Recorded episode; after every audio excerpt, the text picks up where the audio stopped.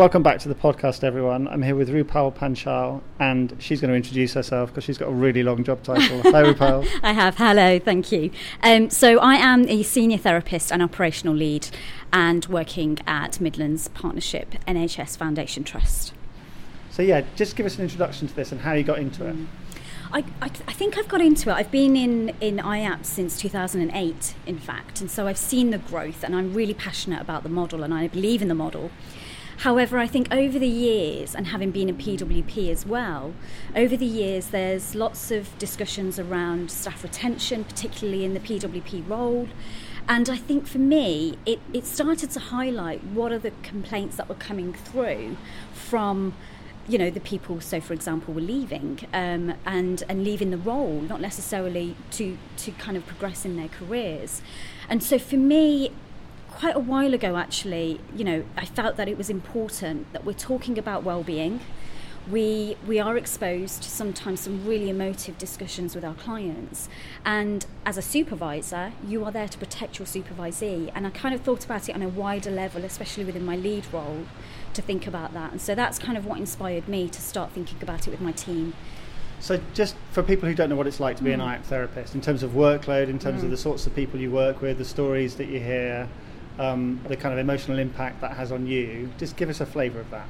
So um, I always say that we have various hats. Um, and so a clinician can be just a clinician and see 25 patients a week, for example. Um, however, lots of clinicians develop in their skills and their competencies, and so they go on to become supervisors. And they might be a supervisor of maybe two or three clinicians. They then develop in terms of a special interest. So we hear about lots of new initiatives um, and pathways that are coming up in IAPT and have done over the last five years. Most recent one being the long term health conditions.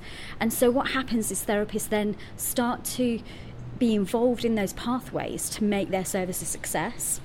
Um, and that adds another layer.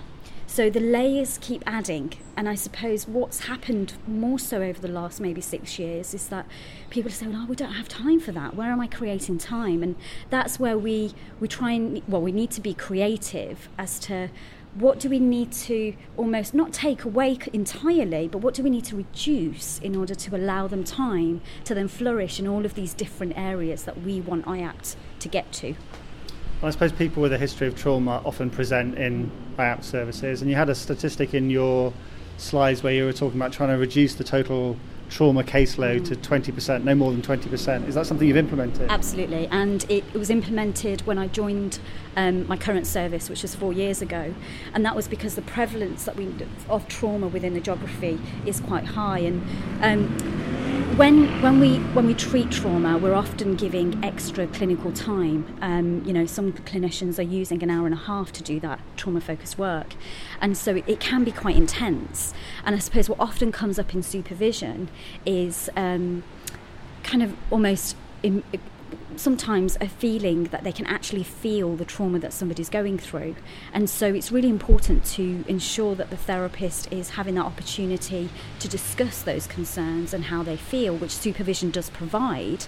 However, if the prevalence is very high in the geography, your waiting list is likely to have lots of trauma on that waiting list as a presentation.